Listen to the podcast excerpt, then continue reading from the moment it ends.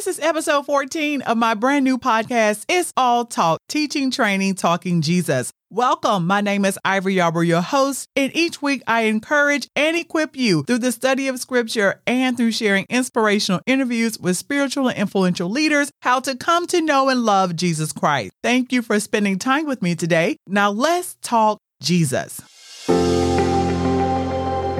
Patience is not passive. On the contrary, it is concentrated strength. Bruce Lee. Ray Davis said, Patience is not passive waiting. Patience is active acceptance of the process required to obtain your goals and dreams. The end of the book of James is here. We have learned so much about how to endure trials and tribulations, gain wisdom by asking God, how to avoid favoritism, what pure religion is, how to watch our tongues, and greed and judgment. With that said, today's episode covers patience, perseverance, and meeting specific needs. If you are enjoying the information in this episode, please feel free to share this with a friend you think would be encouraged as well, as we're all about spreading inspiration and equipping as many people as possible. If this is your first time here, welcome. Please subscribe here and anywhere you are listening. And at the end, please leave us a rating and review on the parts you enjoyed the most about this episode.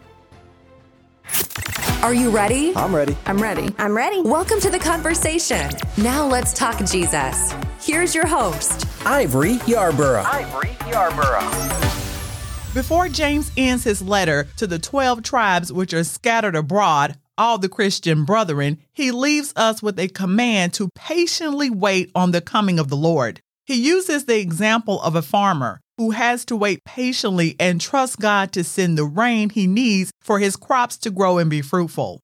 James 5 7 reads, Dear brothers and sisters, be patient as you wait for the Lord's return.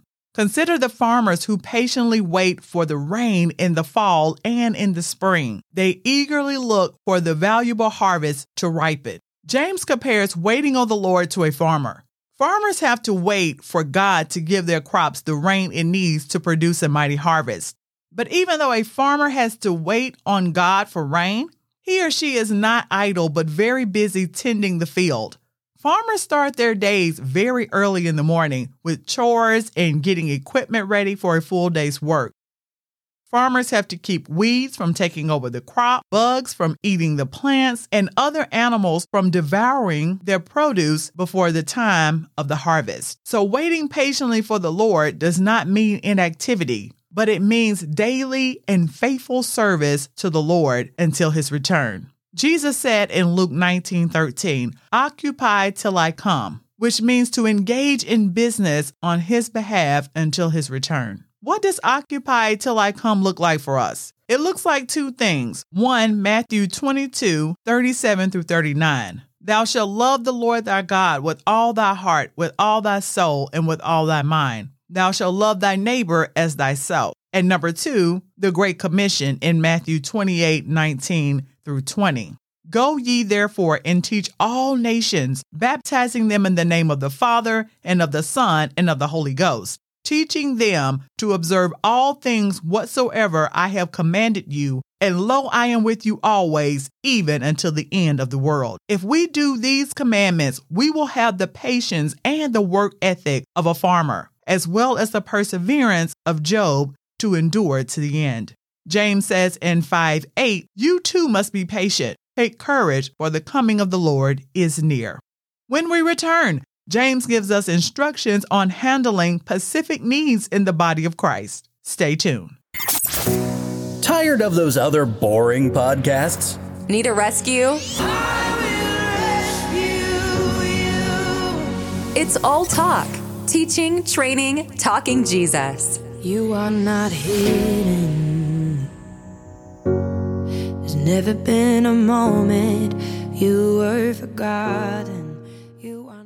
Welcome back. We are in the last section of the book of James. Now, James is giving the church some last instructions. The first thing James addressed is prayer. James 5 13 through 15 says, Are any of you suffering hardship? You should pray. Are any of you happy? You should sing praises. Are any of you sick?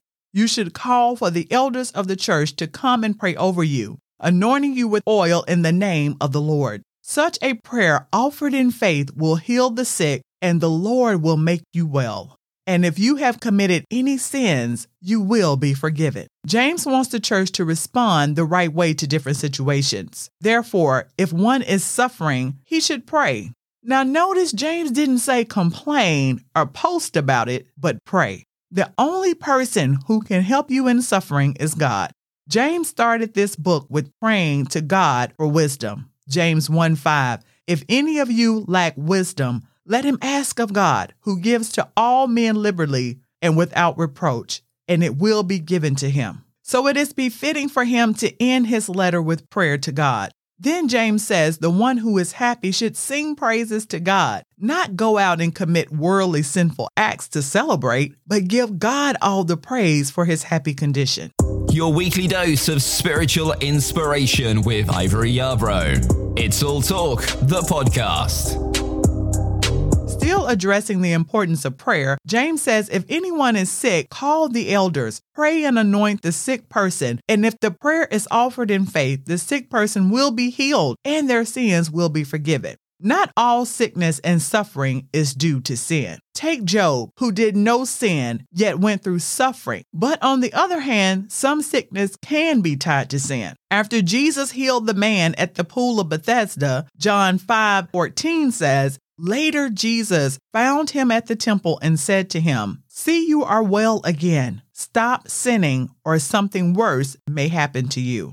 Which means sin must have been tied to the man's previous illness. The next few verses, James 5 16 through 18, are dear to me because they involve getting someone to help pray for you that you may be healed and your prayer life strengthened. James 5 16 through 18 reads, Confess your sins to each other and pray for each other so that you may be healed. The earnest prayer of a righteous person has great power and produces wonderful results. Elijah was as human as we are, and yet when he prayed earnestly that no rain would fall, none fell for three and a half years. Then, when he prayed again, the sky sent down rain and the earth began to yield its crops.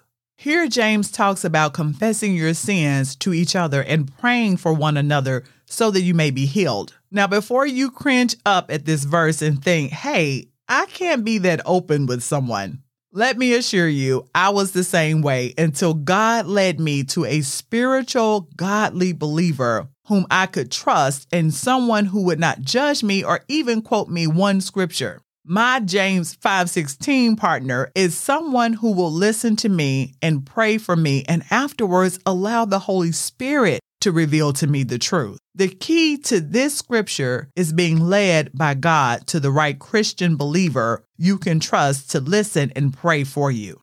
Like James says, if you lack wisdom, even on the person you can share with, ask God.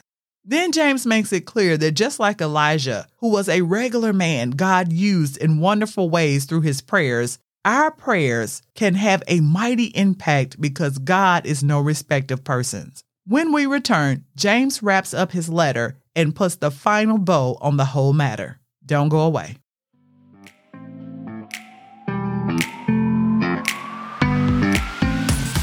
What's everyone saying about It's All Talk? Teaching, training, talking Jesus? I love being a part of such a great community. I never miss an episode. It's the best. It's the only podcast I listen to. We'll be right back after a quick praise break. We're back. James has instructed us on prayer and healing. Now, James commands the church to be a spiritual hospital to help those who have wandered from the truth to turn them back to God. James 5 19 20 my dear brothers and sisters, if someone among you wanders away from the truth and is brought back, you can be sure that whoever brings that sinner back from wandering will save that person from death and bring about the forgiveness of many sins. James leaves us with a promise. If we would tend to the wandering sinner and turn him to God, we will save a soul from death and cover a multitude of sins. Solomon says in Proverbs 11:30, "The fruit of the righteous is a tree of life, and he who wins souls is wise." Until next time. Thanks for listening. Come back soon for more spiritual inspiration and don't forget to click like and subscribe to never miss an episode. It's all talk. the podcast.